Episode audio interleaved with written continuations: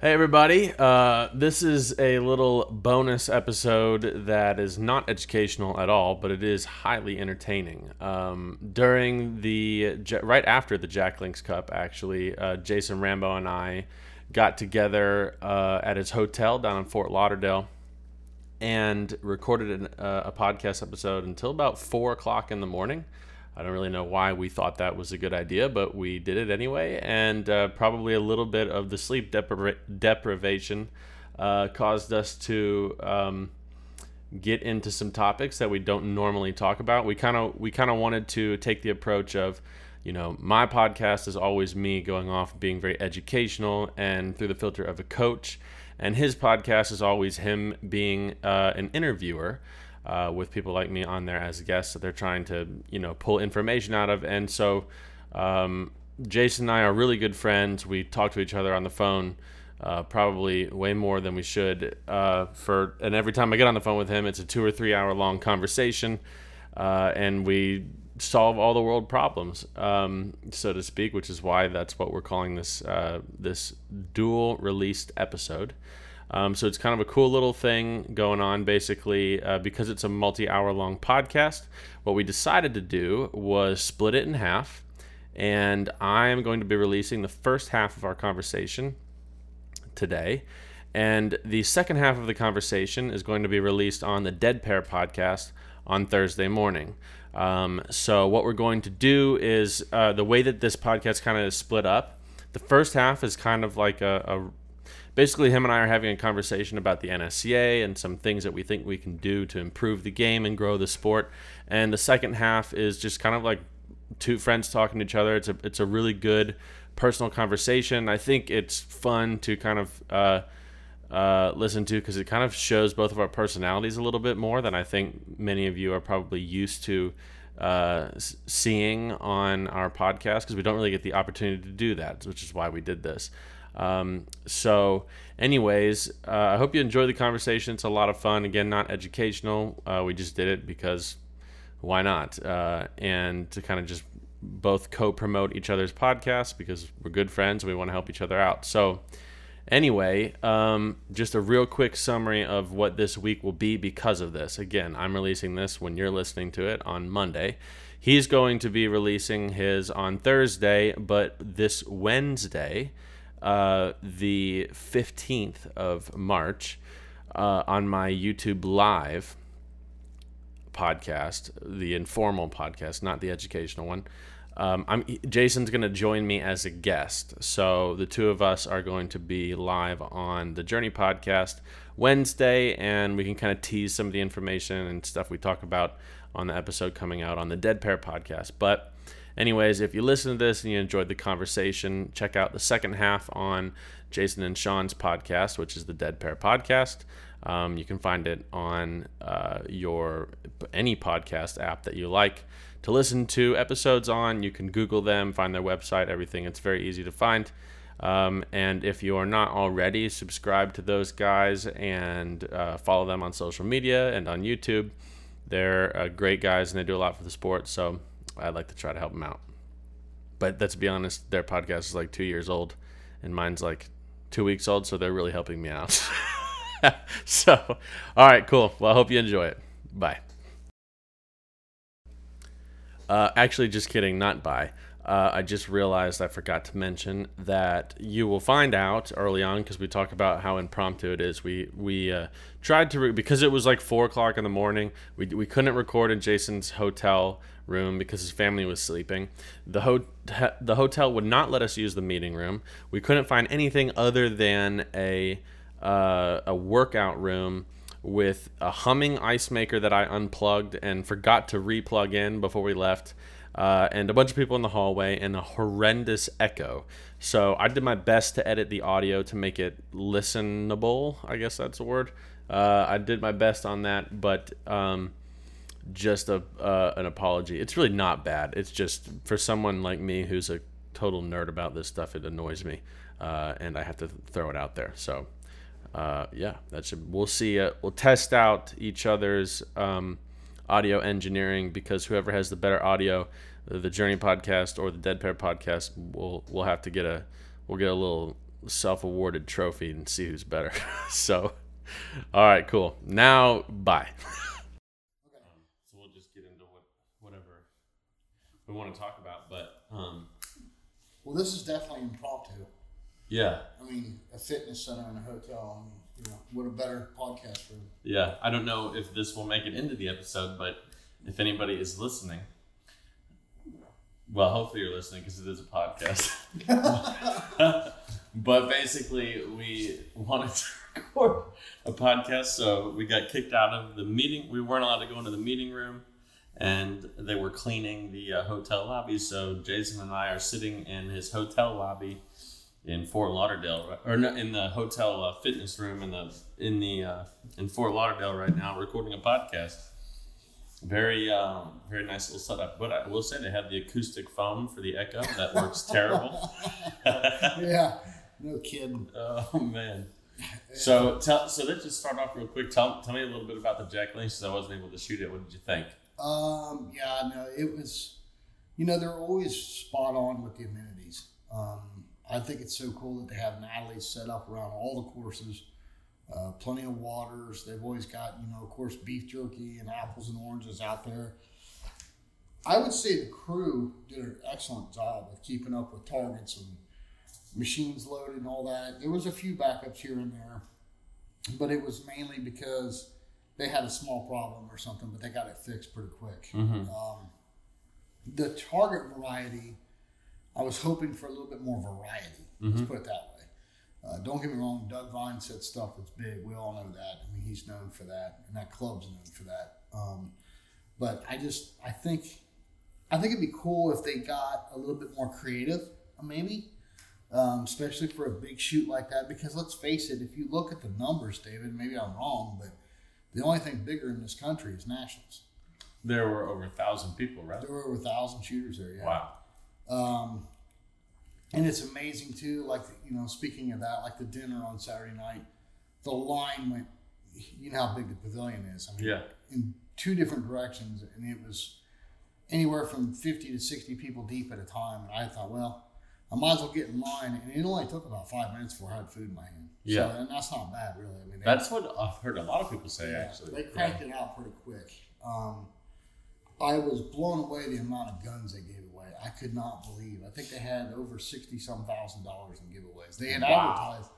They had advertised fifty, but they went way beyond that. I mean, the one Krieghoff they gave away was over eighteen grand. So, Wow. I mean, but they. I mean, just it wasn't all just competition guns. There was a lot of cool stuff too. Cool. So, but that was impressive. And then, of course, the big announcement was that they've upped the purse to three hundred thousand for next year. So that's even going to draw. Did, did they actually announce that? Yeah, they did. Okay, so I, we can put that in this episode. Yeah, right. I would have said it if not. But, uh, no, they made the announcement. It's going to be three hundred thousand. Um, I'm curious to see what they'll do if they'll add a fourth course Yeah. or how they're going to handle if they turn out, you know, a much bigger volume of people. Um, it's amazing to me because the only thing I've ever seen that compares to that is the Nationals. Of course, that place is set up for big volume shooters. Mm-hmm. Um, they continue to expand. Um, I don't know if you saw or not. They had the uh, the Helice rings. Yeah. Oh, yeah. I know. Yeah. that's really cool. I want to. Yeah. I still haven't done that yet. You It's very that? fun. I want to do it, but I, did, I guess if I had something to pick on, like I said, it'd be the target variety. I want to see something more creative. Mm-hmm. Um, you know, we've we've all seen the trampolines and all that kind of stuff, but just I don't know. Uh, make one of the courses fun. You know, I mean, it's been proven, and Joe even Joe Skull even said on our podcast a while back. You know, Zach Kienbaum had pretty much ran the blue course. No, I don't think he straightened it, but he he, did, he turned a monster number that nobody else could touch last year, Mm-hmm. and he lost on Joe Skull's softer targets Yeah. uh, on the red course. So that proves to me you don't need big targets to beat people. People are going to miss. Look, I missed a ton of the easy ones. you Yeah. know, and that's, those are the targets I shouldn't be missing. So I think if they just did something that was more fun, um, lighten it up a little bit, be creative, do something cool, do something different. I think that would be really cool because this is a signature event. Um, am I right in saying that the only thing bigger in this country is the Nationals as far as volume? I mean, if it is a thousand people, then the U.S. Open probably is a couple hundred bigger. Uh, Oh, U- yeah. U.S. Yeah, Open's probably twelve hundred people ish, somewhere around there. Right. Yeah, I forgot Um, about that. I, I don't know why I forgot about that. Yeah, the uh, but here's the interesting thing that I'm curious to know because I know what it was like last year, but unfortunately, being unable, you know, I'm probably the only professional shooter that goes to a major shoot but doesn't shoot it. I was thinking the same thing. Thanks for dressing the elephant in the room. yeah, I mean, I literally just got here at one o'clock this this previous morning, um, so I wasn't able to shoot the the an, any bit of the tournament. But um, the uh, so I don't know, but I can compare it to last year, and I would imagine they probably didn't regress in this, but essentially being the if you if you are the the third largest you know tournament in the United States, that also means that you're the third largest tournament in the world. Right. Um, so, being the third largest tournament in the world, which is a pretty awesome feat, being the second year that they ever had it. Right. Um, the interesting thing that I thought, and and this was from my opinion, just observing it uh, today, but also shooting it last year, um, it doesn't feel that way. It feels more like uh, it's got the feel of Like a- like an intimate shoot. exactly Yeah. and and I think that that's a very very um, you know talking with the Jack Links guys that's what they were trying to do and um, I think that it's cool that it seems like they did that um, and so I you know I commend them for that I think that's really really neat and you know I'm really interested to see where it goes Well, let's talk about the other aspect of Jack Links, and of course, that's the purse. What was the purse in Dubai? Uh, I have no idea I thought it was two hundred thousand. I thought it was the same as what Jack Links was. I really don't know But with Jack Links increasing to three hundred thousand next year, does that make it the largest paying shoot? I mean, I know there's been bigger in the past, yeah but as far as well, we know it's the biggest in the United States, um, unless you're throwing pigeons. right But um, a- as far as sporting clays go, that is the largest in the United States, correct? oh for sure in the United Yeah. States yeah So, but it's that's definitely a lure. I mean, you know, people Yeah. want to come and try it for that money, but it's, you know, and, and I, I don't want to toot any horns here or anything. I, I don't mean it this way.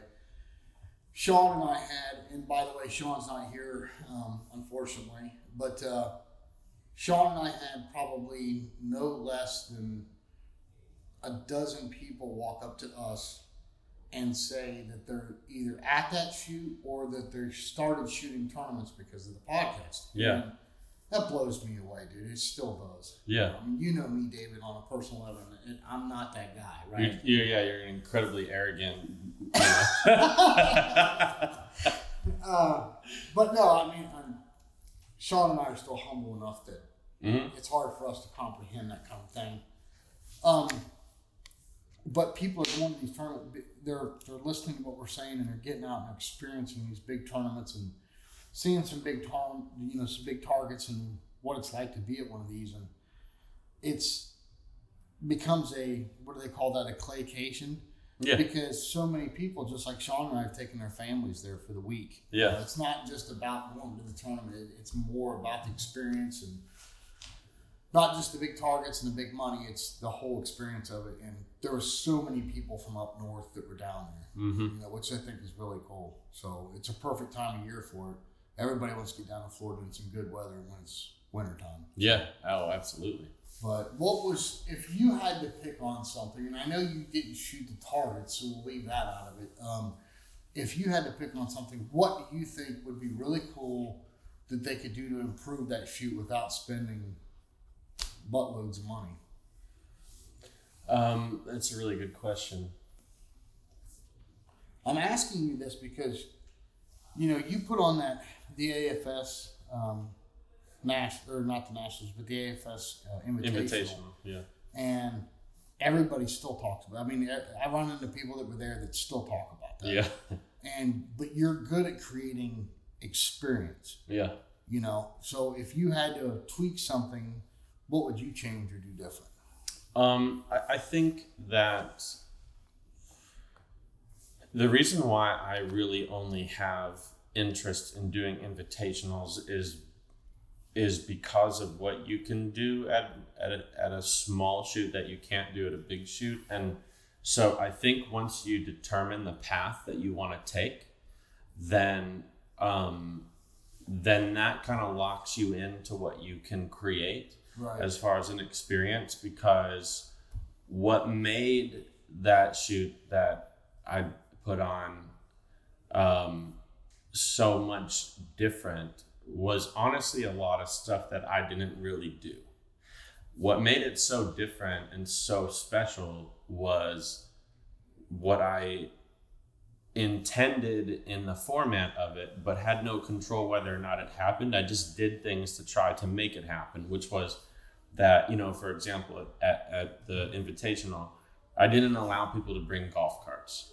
I, I literally said, you do not bring your golf cart because if you bring it, I will not let you take it out. Um, I didn't allow people to bring their own ammo. I didn't allow people to have a registration. I didn't allow people to pick what squad they shot. I, I literally took every choice away from every person, and uh, so that I could curate a specific experience that I wanted them to have.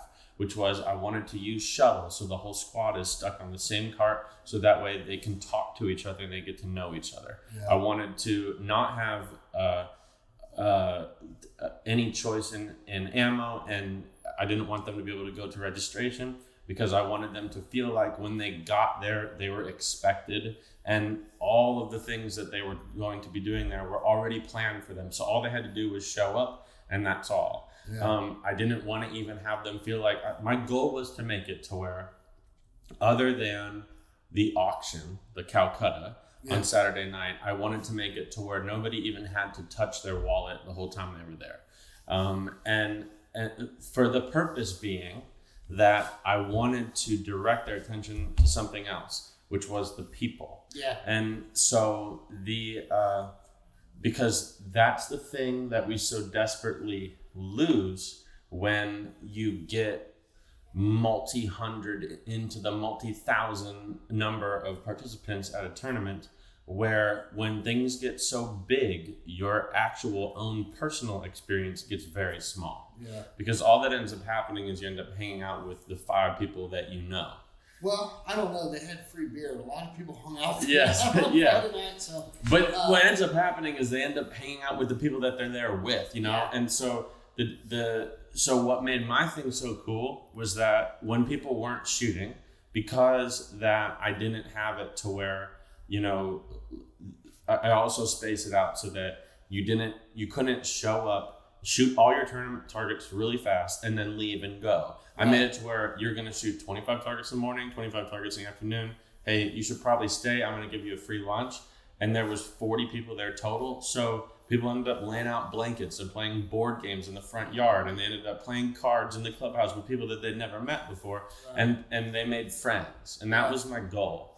Um, and then on top of that there's a lot of things that being ocd and adhd that that i that i think made a difference but people might not really understand what it was that made them feel different about it but um, those are things that you can do at big shoots like you can make it aesthetically beautiful you can Yeah. do certain things like that but you can't get a 500 or four, even a 200 person event to No. feel like you can the other way no, no, I don't think so either. Um, but if you okay, let's let me let me twist this around a minute. So, uh, Dave Kelly, the the general general manager there at Quail Creek, comes to you and he says, "Okay, David, I want you to take a golf cart."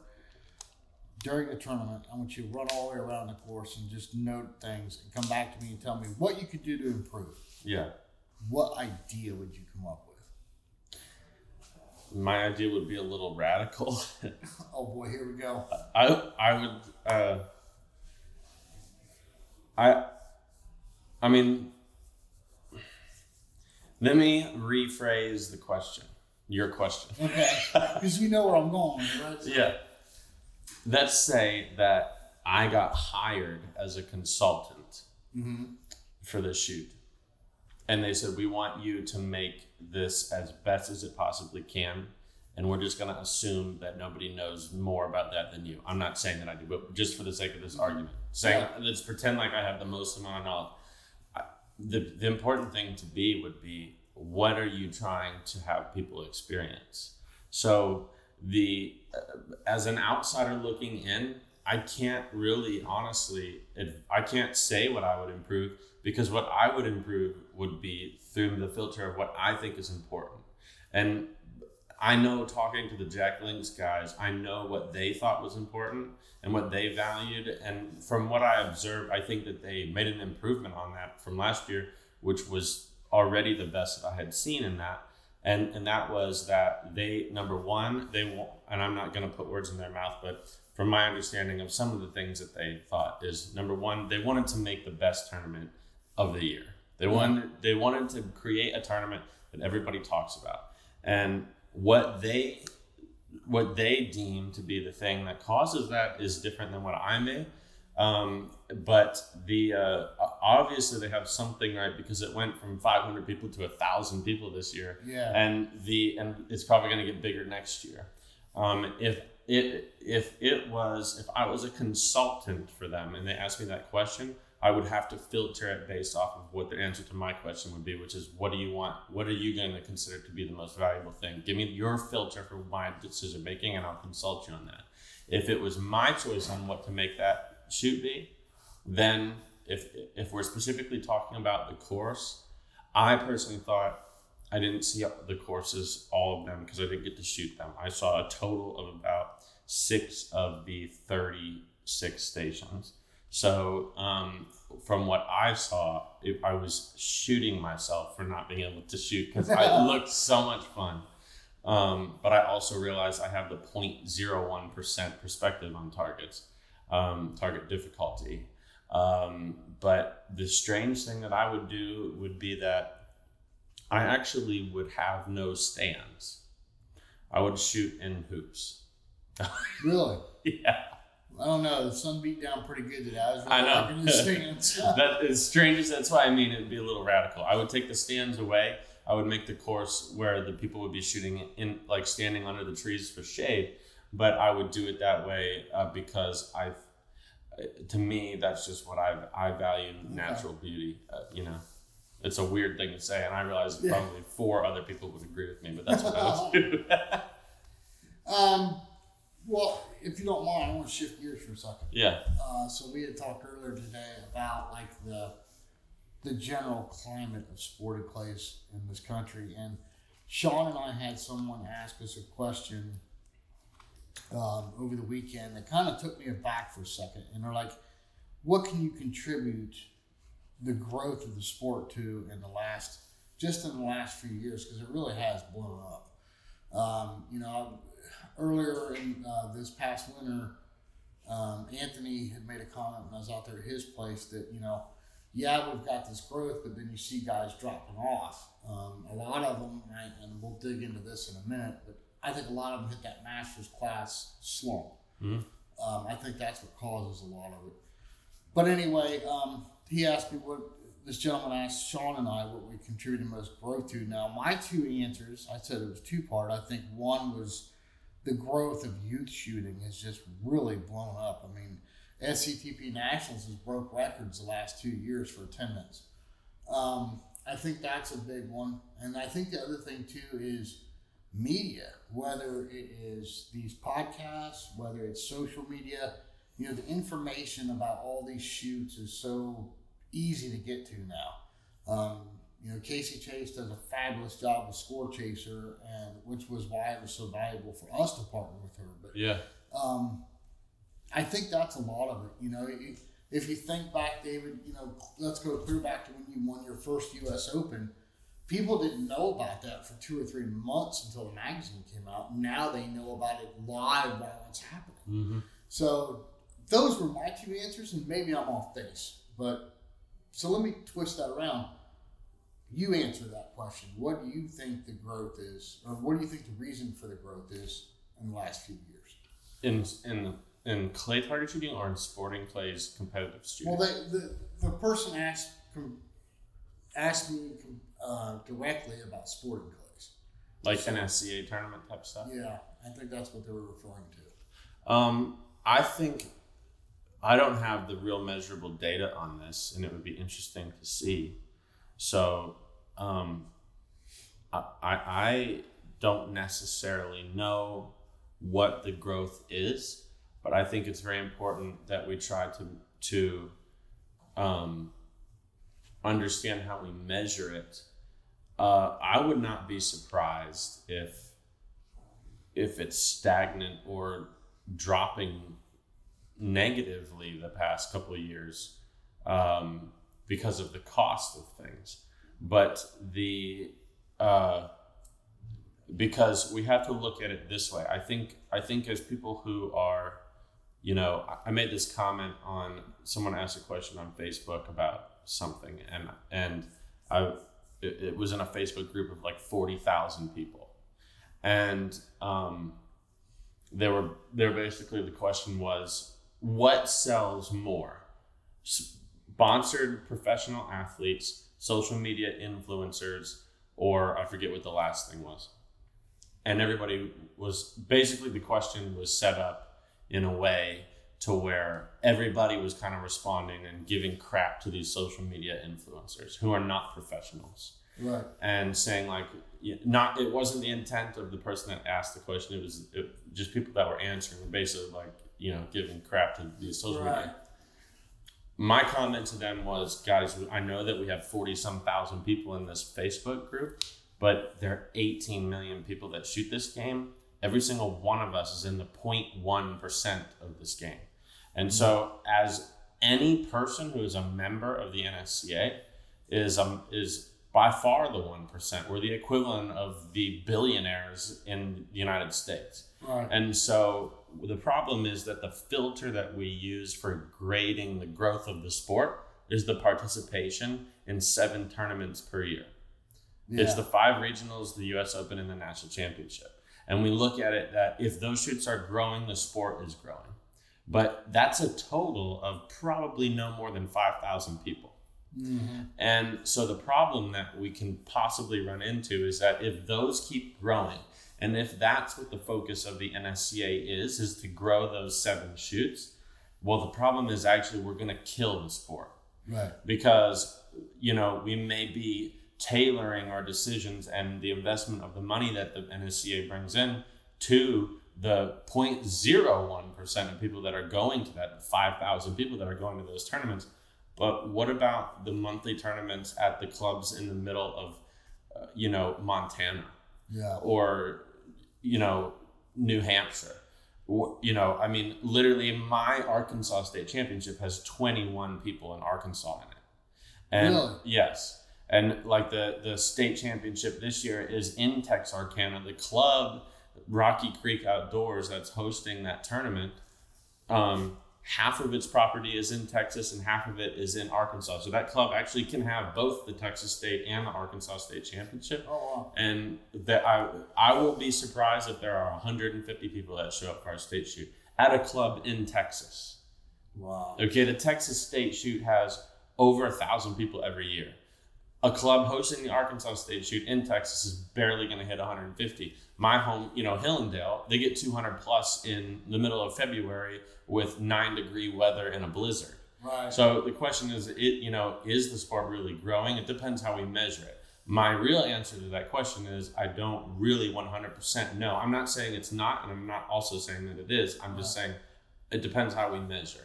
My answer to you for why does it seem like the big tournaments are growing participation would be because that's where we're spending all of our time and money on. Yeah. Well, Sean's answer to that was kind of interesting too. Is he thought that COVID had a lot to do with it because people were looking for something to get out and do. For sure, yeah. And you know, outdoors was seemed to be the the green light for everything COVID. You mm-hmm. didn't need a mask and all that other crap and and uh, he seemed to think that that had something to do with it, and maybe it did. You know, maybe there was a lot of new shooters that came from the COVID era that were looking to get outside and do something. I I think, and something else that I mentioned too was the safety aspect of it because And I don't think we focus enough on this when we're trying to advertise sporting clays. It's statistically the safest sport in the world. Yeah. You know, I mean, I, I, keep going back to my comment's always been the same. SCTP had 3,500 kids that shot over a million rounds in 17 days. Not one kid left with a band aid. You can't show me a high school football game that that's happened. Yeah. Any high school football game or Yeah. any Friday night. Yeah. Okay, so, and you know, you look at the demographics of it, ages 8 to 80, doesn't matter your gender, it doesn't matter your race, it doesn't matter, none of that matters. Yeah. You can be, you know, skinny as a rail or 200 pounds overweight, it doesn't matter. Yeah. You can still compete in this game. Um, and I think that is kind of the lure too. And mom, dad, kids, they can all compete. They Mhm. can all participate in this game. Mm-hmm. That's kind of cool because how many NASCAR fans out there can take their family sedan on the track? Yes. Right? You know? So it's um I don't know. I think that has a lot to do with it too. I think there's a lot of determining factors for why the growth is, but is it sustainable growth? And meaning, are we going to lose people? You know, we all have talked about the college kids and the purse strings are cut, and then we don't see them for ten years, Right. right? I mean, uh, there's a few breakouts in that, and you know, you're one of them. Um, you know, Joe Finizzi's one of them. He's still competing, even though he's in college. So, but there's a lot of kids that hit that. You know, Yeah. It's just, do I buy ramen noodles or a flight of shells this week? Right. But um, it- it's it's kind of an interesting topic, and I'd really like to speak with someone from the NSSF that does studies on this. Yeah. you know, to find out where it is going. I know trap is huge. Yeah. We don't give enough credit to trap. Yeah. I mean, I know for a fact that clay shooting sports is uh, that as an overarching category is growing drastically. I also know that uh, you know uh, NSCA membership is growing. Um, what and I also know that the tournaments that we think of as big tournaments are also growing. But I also see really what I see, you know, from the top down perspective is really a redistribution of participation because there's certain areas that are drying up and that participation is moving to other areas. Yeah. And I mean, if you think about it, there, there's it's it, there's a lot of clubs in certain areas that are closing down because they can't afford to stay open. But in other areas, there's clubs that are getting built. Right. So, um, you know, I mean, in literally in the whole state of Arkansas, there is now one, two, three, three gun club, three or four gun clubs That's it. for sporting clays. Wow. Yeah. Well, you know something else too that I uh, I was made aware of, and I never knew it existed. There's a lot of underground clubs, Yes. Yeah. and I didn't know that. Yeah. Uh, last fall, I actually sold some traps to a guy that has one, and he invited me to come participate. And I'm like, okay, whatever. And it's protection five stand, Yeah. which is really That's cool. really cool, actually. yeah. And then they do this thing called chip draw. So you're still partnered with someone, but you you draw cards, and whatever number your card is, you you take it up and put it in the box, and uh, you, you get these stack of chips. You buy chips. You, so you can participate. So you go up and you put your card in the box, and then whoever whoever else got your card. So if you drew a number two and they got a number two, Yeah. they're your partner for protector again. But it boils down to the last two pair, and you shoot off the money. I showed up, and this was this was ran on a Monday morning. there was fifty people there, That's amazing. and there was some serious cash flying around. Yeah. To the point where it was like, this is cool. well, the problem is, I went in there won money, and I haven't been invited since. So. but no, that's not true. They've invited me back because they want their money back. Uh, but uh, I never knew these clubs existed. Yeah. But by going to this one, I found out about three more. Yeah. You know, and they're like, this isn't all that's around. Yeah. I mean, these guys have got probably 10 to 12 traps on two five stands with lights. Mm-hmm. I mean, the one guy's got a fully enclosed and heated five stand, but it's big enough for two shooters per station. Yeah. So the station's double wide, each one of the five stations, enclosed with like friggin' stadium lights on top of Yeah, it. I mean, this is incredible. But Man, OK Corral here, They just installed hardwired lights on their sporting clays course. Are you serious? Yeah, like any day you can go shoot sporting clays at night there. That's wow. That's cool. How cool is that? That is cool. Um, before we go any further, we got to talk about the shirt you want. I thought you were wearing a Hawaiian shirt. Those are actually clay targets over Yeah. top of flowers. Or Yeah. something. That's why I wore it. It's a, the claycation Where- shirt from Bear Pelt. That's okay. Where do I order one of these? You can uh, the actually I don't think that that you can order one of these. Uh, this was more like a prototype thing. So you're gonna get in trouble from Heather and Eric for wearing that in public because now everybody's gonna want one. oh yeah. It's Well, I wear it all the time. It's a good thing is an audio pocket. Everybody's gonna be emailing you wanting to see that shirt. Yeah. So, uh, It- well, people know if you go to the Bear Pelt website and you buy the claycation shooting vest, it's the same pattern. yeah, but that's a cool shirt, man. It's a sweet shirt, yeah. Do you know how much better I would make that shirt? uh, so Sean and I are getting ready to release a podcast we got coming out, and uh, I think it's an interesting topic that we can, we can't dive too much into that subject because neither you or I have been in those shoes. It's about being down class from master class.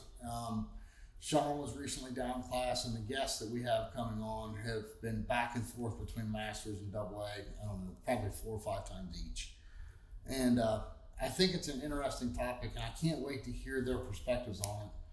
You know, I haven't made it to master class, and you know, unless you get hit in the head with a shovel, you're never going to leave master class. So, um, If I quit shooting shoots, I will. yeah, you keep showing up with a camera instead of a Perazzi. You will. Uh, At least I'm shooting something. Yeah, right.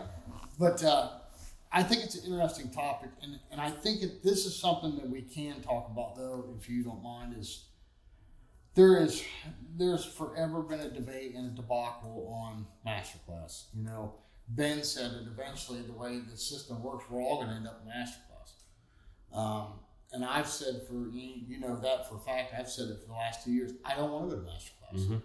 You know, um, I'm not delusional to think that I can go to a regional compete with somebody like you or Zach or any of the other people at the top because I haven't done it for 20 years nonstop and, and I don't have the time and the resources to put into it to get to that level. So for me, um, the, the statement that really hangs up my mind is when we had Mr. Hampton. Uh, Sean and I had him on our show, and he made the comment. He's like, you know, you take you know, Bob Smith uh, from North Dakota, that's a masterclass shooter. He wins every shoot in, in the area.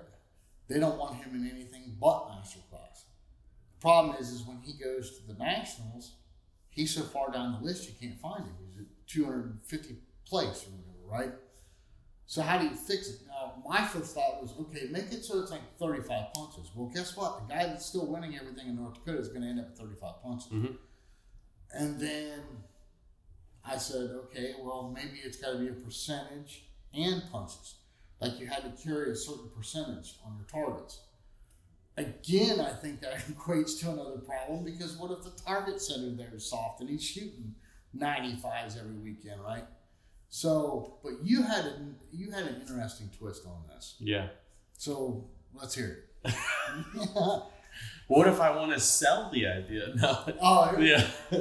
Well, wait a minute. If, if you're selling to NSCA, you ain't getting squat. I'm not doing. They'll they'll make me pay to give it. like you pay to give your opinion. yeah. Um, short form, short short form. Too. yeah. Yeah. So the uh, I'm gonna back up in answering that because I I feel the need to say this other thing. So right now, basically, what we're discussing is is what can we do to structure the format of competitive shooting so that we're not having the problem of people getting to a point where they feel like there's nothing left for them to do and so then they stop shooting Right. and and slash or they feel very discouraged because once they get to the penultimate thing for them that they're, that they're they can't win because they're Right. shooting against people like me Right.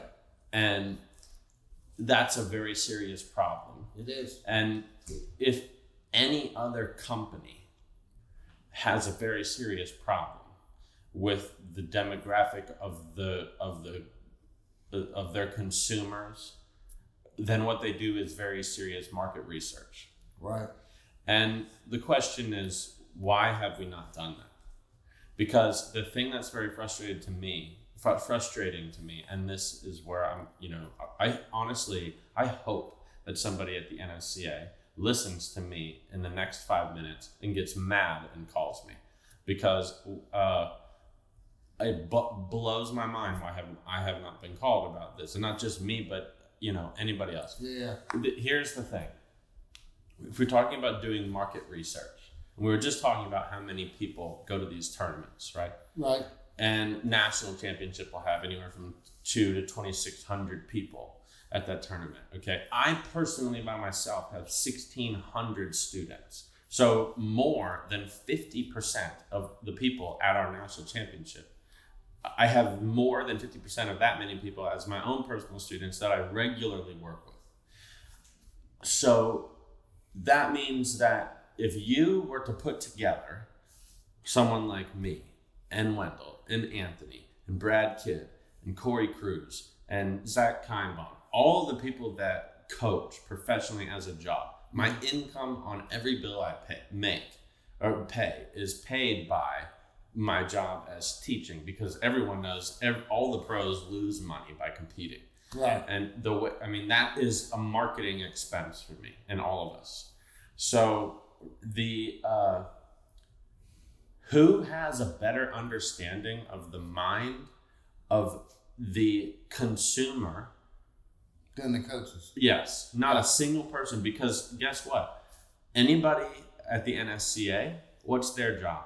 Their job is to work at headquarters doing whatever one of their job descriptions is, depending on who we're talking about. What's my job? My job is every hour of every day to be talking to the people that are paying the NSCA money and listening to what their goals are, listening to what their challenges are, and finding a solution for them to marry the two things.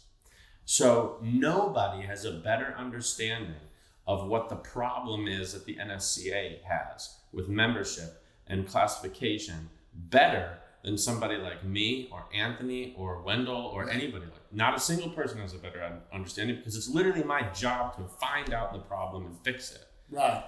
Why in 20 years have I never been called one time? I've never been called one time to say, hey, what is the potential problem that you see with the way that we're doing things? That's a serious problem. There's no market research.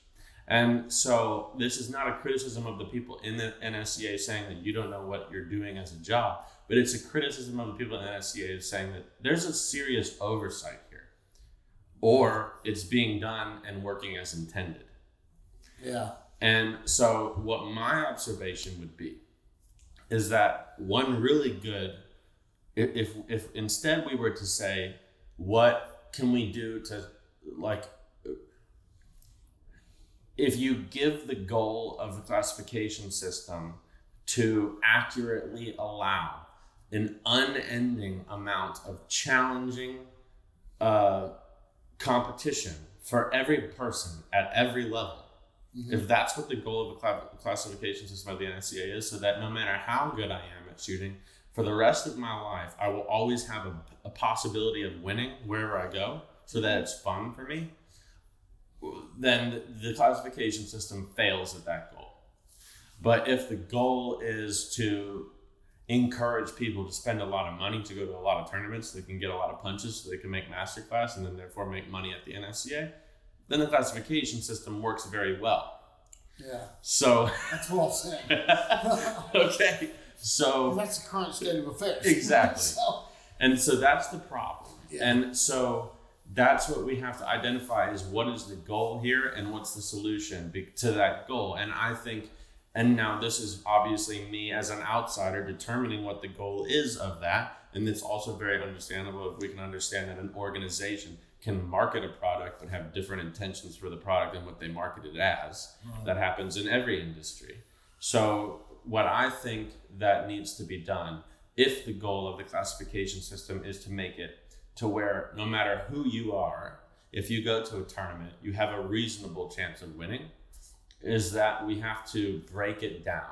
Because of those 1,600 people that I have lessons with, 80, that's probably a stretch. 60% of them have made the comment to me at least once where it's like, you know, I made masterclass and uh, th- th- put it this way a vast majority of my students are people that have made masterclass all by themselves without taking any lessons. Then they get to masterclass and they're like, Jesus, my average is a 75 and these people are shooting 98s. I need to get better. Otherwise, I'm never going to win anything and this is not fun. So that's where I come into play. And so, um, so that is a huge majority of people. And the problem is, if if I fail at my job, then the NSCA loses a customer. Yeah. You know what I mean? Right. Because if I can't get that person to win, then they don't want to play anymore because it's not fun. Right. So the uh, uh, so I think what needs to be done is that I think number one, there we need to take punches out of the equation. Period. Because all that punches do is it's just an accumulation of time. The more you shoot, the better classification that you get, and that's not good. It may be good to stroke your ego to be able to say, I'm a master class shooter. But there's a big difference between externally projected image and internally realized ego. And that internal thing is where I come into play, where it's like, okay, let me understand your psychology so I can better influence your shooting. And if you really just have no confidence in yourself because you don't think that you're as good as where you feel like you should be and people judge you on, well, now all of a sudden we have a big problem to deal with in your shooting. So, um, the uh, what needs to happen is that, like, I think that we should, like I said, throw punches out and I think we should determine a period of time that there should be a reclassification per year, whether that be in the middle of the year, three times a year, every quarter. I don't know. I would like it to be every quarter because I think that's good for the whole country, depending on the weather. Like, you know, every basically every three months, you reclassify people based off percentages of their score into the HOA score of the tournaments that they're shooting, not overall. And uh, because that gives a very good percentage, and then you can have brackets of you know people from this percentage to this percentage, you're a master. This percentage to this percentage, you're a double A. Yeah. Um, and then you could also create a win percentage ratio. So, like if you average higher than XYZ in terms of winning tournaments, you're in none of the classes, you're in a pro class. Right. And um, the uh, so you do that, reclassify every month. So that way, if someone's has a is in the middle of a slump, or they are a northern person shooting in the winter, and then let's say one winter they decide to go down to Florida, and they are shooting in Florida a lot, and they and you know so they're dealing with different weather, better temperature, different score percentage. Reclassify them. Don't have them shooting in a score where you know if I if I if I were to move back to Ohio and I should go to winter tournaments and my score percentage, you know, everybody's score percentage goes down by three to five percent during the winter up north because you're shooting with four inches of extra clothing and you can't move and you're cold, you can't even feel your gun. You, know, you have to reclassify. So that's why you need multiple months.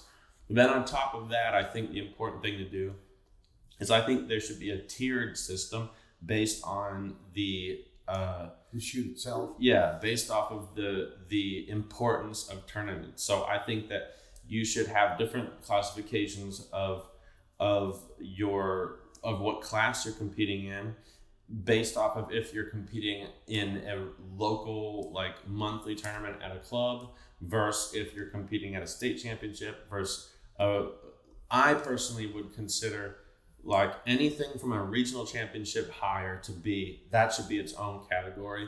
I don't think you need to uh, uh, break it down more than that because if you're breaking it down more than that, then you're really going to basically only allow them to count their score from the previous year. Right. So, um, so like I think that, it be, and the reason for that is because you have the you have the local guys that um, you know, I mean, they're shooting 95s and 97s on their monthly tournaments at home and winning HOAs there. But you throw them into a regional championship, and they're going to shoot. They're going to average 82 percent Right. you know, and because they don't have the experience of competing at that level on those targets and that and that level of technicality of a target set and everything else that comes into play, and they shouldn't. They're, they're not a master class shooter. A ma- you know, a professional or master class shooter. If you're talking about somebody at the national level, is totally different than somebody shooting that score in, that never leaves an hour from their house. Right. It's not the same, and you can, so you cannot compete with that. You can't compare those two people. But if the way that the reason why this system that I'm talking about works is because those guys that can shoot those scores, that would be a master class at their home club. If I go to their home club to shoot a monthly tournament, they could beat me right. because I can't shoot 120 out of 100. I'm gonna shoot a 97, and they might shoot a 96 or 98. Right. So, you know, if you classify it based off of the size of the shoot, it does work to scale because you're shooting a maximum amount of targets and those guys don't miss on their targets and Yeah. neither will I. But then when we when we, you know, make it a bigger tournament, I'm still not going to hopefully. Right. And they but they probably will cuz they have they like the experience. And I think that's the best system that we can have. Well, you know, every solution to a problem has the potential to generate more problems. Oh, always, yeah. But I think I'm great at creating problems. I am too, so that's my wife. Uh, but I think where we're at currently, if we keep going the way we're going, we're gonna end up with even bigger problems. Yeah. I think I think it's gonna it's gonna balloon and we have to try something before we end up with nothing. yeah. Um, you know, I'm a big advocate. Yeah, Tony Rivera wrote um, some articles for Clay Shooting USA, and uh, when I read the first one that came out this past winter, uh, he talked about just money in itself. If we all put an extra hundred bucks into the shoot, and there's a hundred people that shows up for the shoot, it's ten thousand extra dollars Yeah. the prize money, you know, not including, you know, of course the club has to pay the NSCA and the state target fees. That's fine. Charge whatever you got to charge for that. Charge what the club's got to charge. Say if it's normally a seventy-five dollars for a hundred bird shoot, okay, we'll make it hundred seventy-five dollars and put all that money back to classes. It's ten thousand extra dollars for hundred people. So I was a big advocate of that. I'm still the, the jury's still out. I'm still waiting on some clubs to try it and get back to me. Yeah. But, you know, I've announced it on the podcast and I told them I said anybody that wants to do it, let us know. We'll announce it. you know? Yes. Um. How, question, let me interrupt you unless I'm going to distract you from your thought. No. Okay. Does that system have a different classification or would it use NSCA classification? So he, the second article just came out and it talks about match play. hmm Yeah. Um, and that works off of um, kind of it's handicap kind of? it's handicapped. Um, and I, I need to before I speak out my rear, I need to read more of the article. To be honest with you, I haven't read it all yet. Yeah. I need to read the whole thing through before I can comment on it. It's but from what I'm taking it, it's a little bit like what you did at the AFS Invitational. Uh, yeah. Okay, and now here's here's the point that Tony made, and before everybody rolls their eyes and says, "Yeah, whatever, this can never work." If you go to a bass tournament and you walk up to anybody in a parking lot, none of them say, "Oh, I'll never win. I'm just here to fish with my buddies." But when you go to a sporting clays tournament, ninety percent of them are saying that. Oh, 99. Yeah. So you've got Masters Double A, A, B, C, D, E class. You got seven classes. Yeah. There's probably only a handful in each one of those seven classes, called five, that can that feel they can win their class. hmm Probably only a total of five that feel they can win the whole thing. hmm With what Tony's proposing is every single person that shows up there can win. Yeah. Um, I think that kind of that gets the gut. Some of the elite at the top to grit their teeth a little bit, and some of the very very bottom to grit their teeth a little bit. hmm But it sure does raise eyebrows to everybody in between. Yeah. So I'm, I'm anxious to read the article, and maybe we'll follow up on that. Um, I know you talked about having Sean on your show coming up. Maybe maybe by then I'll read the article and Yeah. dig into it a little bit deeper. Um, but I think that might be a possibility, maybe incorporating some of that. But I really like your idea of going with the percentage. Now, is that not what the C, CPSA does? It's very similar to what the CPSA does. Um, the I don't know if this. I know that the CPSA does reclassify multiple times in the year, or at least once in the year. I don't know if they scale it based off of the level of tournament. Now, do, now, do they have to shoot selection shoots for that? Or is it just I think flat it's out wherever they shoot? that's a good question. I don't know. Okay, I thought they had to shoot selection shoots. I mean, I know they have selection shoots like for their teams and stuff. I, I just don't know. yeah, Like th- it's actually very, my opinion as a competitor. I love the way they pick their team, like the the English shooting team, uh-huh. because uh, it, it's basically like here's our. It's the way that we pick our Olympic team. It's like this is the shoot. If you want to make the team, you come to the shoot and you have to win. Oh, okay, It's pretty cool. gotcha. Yeah. Yeah. Very interesting. I just think there's, you know, look, everybody's got a ton of ideas.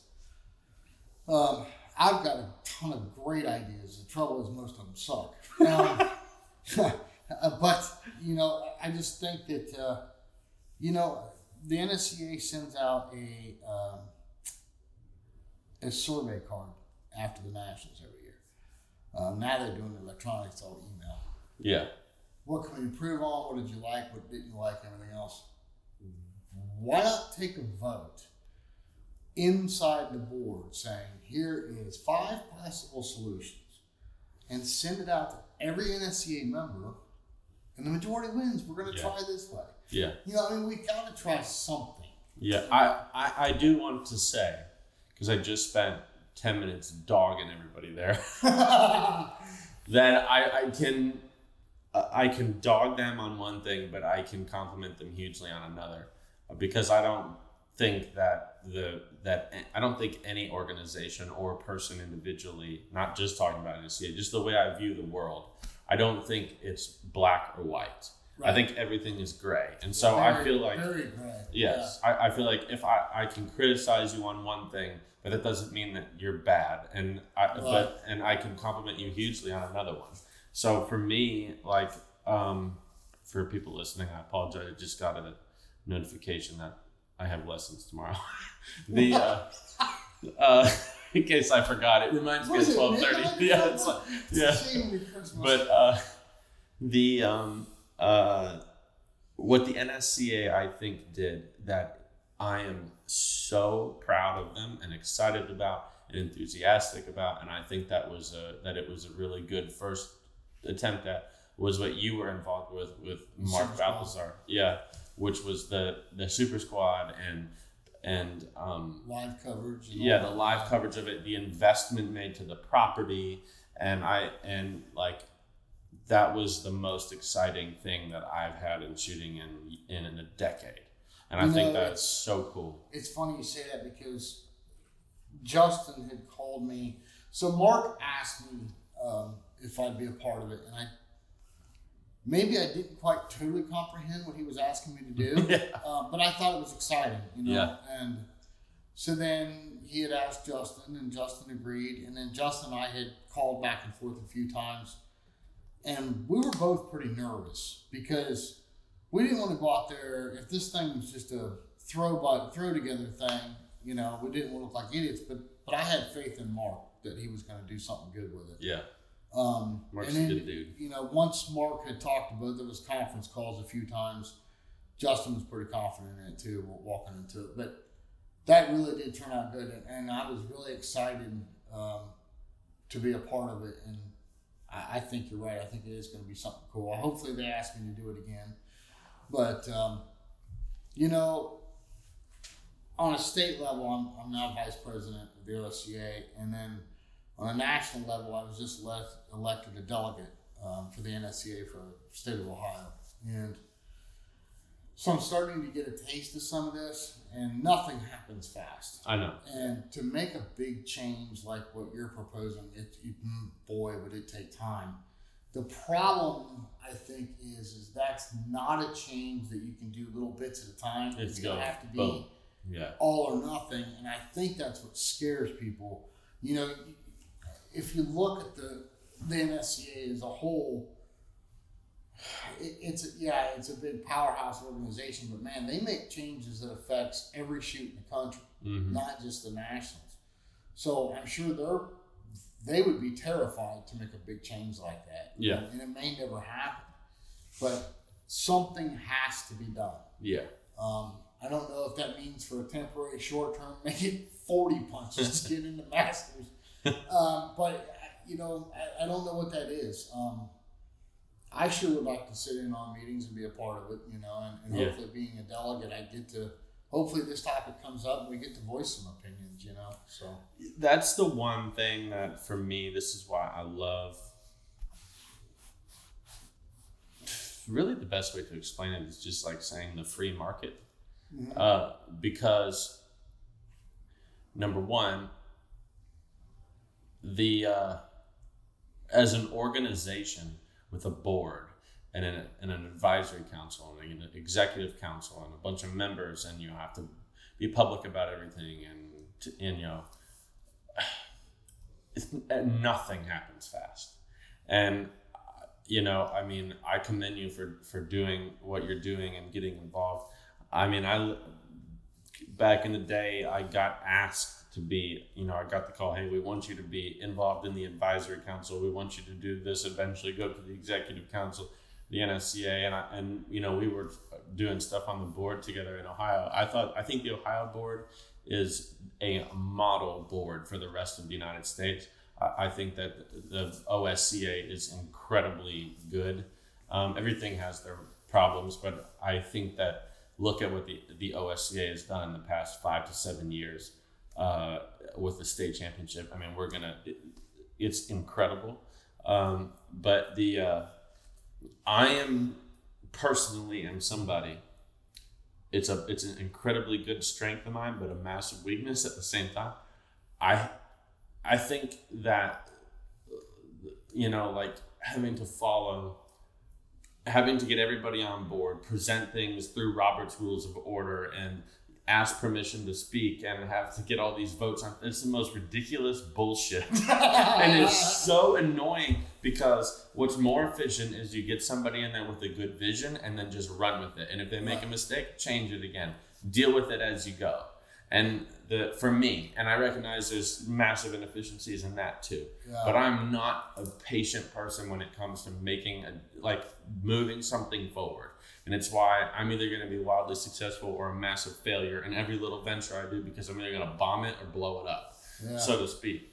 But the um, yeah, I, I th- and so that's going back to the whole free market thing. This is why things like other organizations trying to make a change to compete with the NSCA, which ultimately never will work. You're never gonna get. You're never gonna beat the NSCA. But if you have new games or other organizations or some other little thing that happens, you're gonna do something that's gonna force them to make a change fast, probably to be better than you, to put you out of business, and that's gonna make a difference. And so I like when things like that happen. Well, they say nothing will make you better than competition. Exactly right, and that and that's why you know that type of thing is good. And it doesn't necessarily have to be you know like the LIV Tour and the PGA Tour. I'm not talking about something like that, but I'm talking about you know like if someone were to put together a series of shoots that uses a different classification system that registers as NSCA events that just blows up and becomes wildly successful, then the NSCA goes, hey, that works. Let's For- try it. It forces their hand. Yes, you know. You know, I'm a full supporter of the NSCA, but you know sometimes we need to get, convince them a little faster. yeah.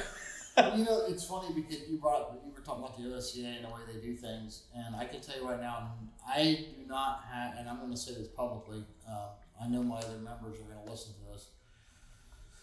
I do not have as much anxiety being live with the TV camera pointed in my face as I do sitting in that board meeting.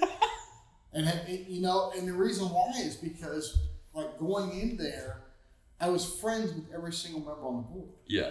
and I thought this is going to be really cool, you know, and make a difference, and you know that's the whole reason you join that stuff. And then uh, you, it quickly becomes you have to take your own personal motivations away and do what's best for the shooter. Yeah. And it's it's difficult because you've got club owners and managers and stuff, and it's so easy to flip switch and worry about the club Mm-hmm. the club doesn't exist without the shooter. Right. So I'm not personally tied to a club, so it's a little bit easier for me to go, wait a minute, guys, this is about the shooter. Yeah. And sometimes it's kind of a reality check. But what I like about the OSCA is everybody that's on that, we've got a really good board right now. Super. Every single board member is a shooter. yeah. And um, we're trying something new at the Ohio State shoot, um, being with money and giveaways. We've really increased it this year. We've upticked it really big. And there was some backlash. And even after we voted, there was some backlash. But I think the general consensus was wait a minute, let's stop. Let's just try it this year. Let's go ahead as planned. Let's try it and see how it works. We'll reevaluate after the Ohio State shoot and make a decision as to whether or not we're going to keep it this way.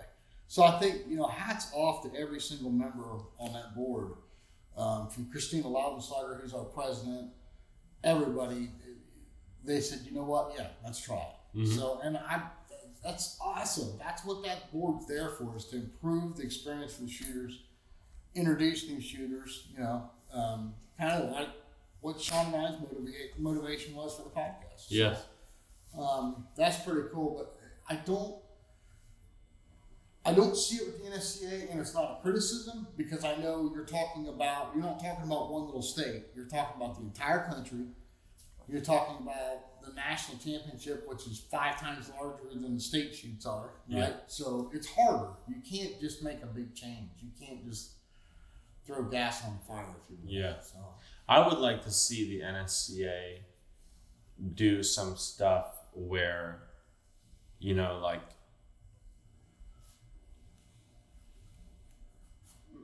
a, great example would be just randomly. I don't know why I thought of this, but a, a, thinking about new clubs popping up, but that Airport Ridge yeah, and um, you know, my question would be, why does and maybe they do, and if they do, I apologize. But I mean, I started the club, and I never got reached out uh, in this way. But my, I, I, I didn't need it, but I never was, and maybe it was because they assumed I didn't need it that I didn't get reached out to. But my question would be, um, why does the NSCA not have a program that promotes and helps and directs the development of a new club that says here's a business model that works. This is the best way to structure everything so that you actually make money. Here's a structure for corporate events that works where you can make money. This is a good pricing structure. This is a good this is basically a, you know a projected cost if you do xyz this is a great way to structure membership this is how you can advertise these you know like i don't understand why there's not guidance like that I don't know. it- that's one of the things that I really, really am proud of to say that the state association in Ohio, not necessarily that they do that for a club, but they do that for the state championship, which helps the clubs. Mm-hmm. And the, I, I think you would be surprised, like how many other. I mean, I've been involved in state or organizations in multiple different states, and I've never seen anything work as fluidly and efficiently like they do in Ohio. I've never even seen another state do what the Ohio the OSCA does for for the state championship, um, and obviously look at the growth of the Ohio State Championship compared to any other state championship. We may not be the biggest, but by far we are growing the. Oh yeah. But Arkansas doesn't even have an ASCA. I went when I first moved there. I wanted to start one, and I went to the local clubs, and this is the exact response that I got from everybody. I said, "Hey, I would, I, you know, I'm starting this club, and I, you know, am just coming from being on the board for the OSCA, and th- look at what happened in the, you know, not taking credit for, but look at what's been happening over there, and I, I would really like to start two things: a club owners association and a and an Arkansas Sporting Clays Association. And but I would obviously need you to be a part of that. To I'm talking to the owners and, and managers of every gun club. And um, they'd say, okay, well, how would that work? So, well, basically, the clubs, it can work any way we want, but the way we do it in Ohio is the clubs pay per registered target that they throw a percentage, and it's not expensive. Basically, a penny a target to three pennies a, a target, and um, and then we you can use that money to help promote. It. We can we get to vote on what we use that money for. Right. And um, my response to that was, well, I don't want to lose a dollar a shooter for my tournaments. My response to them from that was, how many people do you have here? And it'd be like, I would always approach those people at the tournaments. You know, I'd be like, oh, we got uh, the biggest one I went to had 41 people. Um, the average is around 25 ish people per tournament. And uh, and the and the resp- response was um, it, now I will say there was one that did not have this response. It was actually pretty excited. I don't want to say who it is. I don't want people to feel bad. but um, the this was my normal response. Well, we don't want to lose a dollar a shooter. And I'd say, okay, but how many shooters do you have? Well, between 25 to 40. Okay. So how much is your profit per shooter? Whatever the profit is. Basically, what I'm saying is if I could get you three more shooters, I would pay your forty dollars. Right. Do you not think I can get you three more shooters? Right.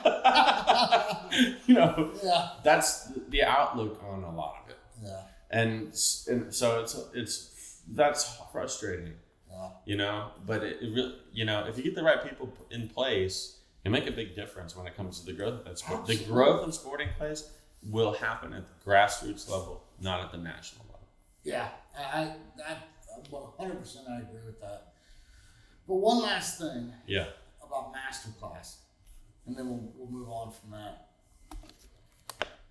David, you know this because of your student base, and, and you and I have had this discussion. You've got some students that uh, to say they have money is a slight understatement. Yeah. Um, some of them own very, very large corporations. Yeah. There's a lot of very high up people that shoot sporting clays. For crying out loud, Donald Trump Jr. was just at the Jack Links Cup. Yeah. Uh, don't you think, and we've talked about corporate sponsorships. Yeah, okay, everybody says, well, we're shooting guns. Wait a minute. Don't you think for a minute that the people that shoot this game that are very high up, they either own corporations or they've got a lot of money, they could very easily sponsor the NSCA or regionals or whatever. Don't you think that they see this problem and they're like, because they compete themselves, and they're like, I'm not throwing money at something that's just a fiasco, or I'm not throwing money at something to only support the top twenty in the sport. Um, don't you think that's could be a determining factor? If like if we had a way of fixing master class, I guess that's my that's my point. If we fix this problem that we have, don't you think it would be more inviting for sponsorship? Yeah, I mean, you know how those people make millions and billions of dollars, right? It's that they're smart the decisions they make with the money. Right. And right now, the reason why none of them do is because it's not a smart decision. Thank you. There's my point. So Can we just mark this down in history at the time that you took five minutes to explain something I that I could say in one sentence? I was just thinking the I want a high five. I was, Mark just, it down. I was just thinking the same thing. It's like, wow, I talked for two minutes and he summed it up in one sentence. This never happens. This, never. this is the greatest day of my life. oh my god! I'm turning over a new leaf. yeah. My wife edits it. She's gonna be like, "You gotta be kidding me! You what happened? You guys switched roles." Oh Jesus. Oh. Yeah, the uh, but here's the thing. It's not. It's not. Oh God, dang. I was thinking it right as you said it. No. Oh God, I'm This goes back to the shut up, Jason. Shut up, Jason. oh, Oh, Jiminy. Okay, so the uh, not only is yes, if you um, we have to fix that because if we fix the classification, then really what we get is it's like think of it this way: you and I both own podcasts, mm-hmm. and what to you is more important when you go to attract sponsors? Is it saying that I get well, that's all you guys get. There's a little cliffhanger there. I cut that right before I started to answer his last question to me about solving the world's problems and fixing the NSCA. Um, hopefully, I apologize if I offended anybody with anything I talked about, but I tend to just say it how it is. Um, and really, who doesn't if they care about what they're talking about? So, uh, anyways, uh, if you want to listen to the rest of this conversation, is as and as you can tell, it gets funnier. This is where it starts to become really entertaining. Um, which uh, man, I don't know why.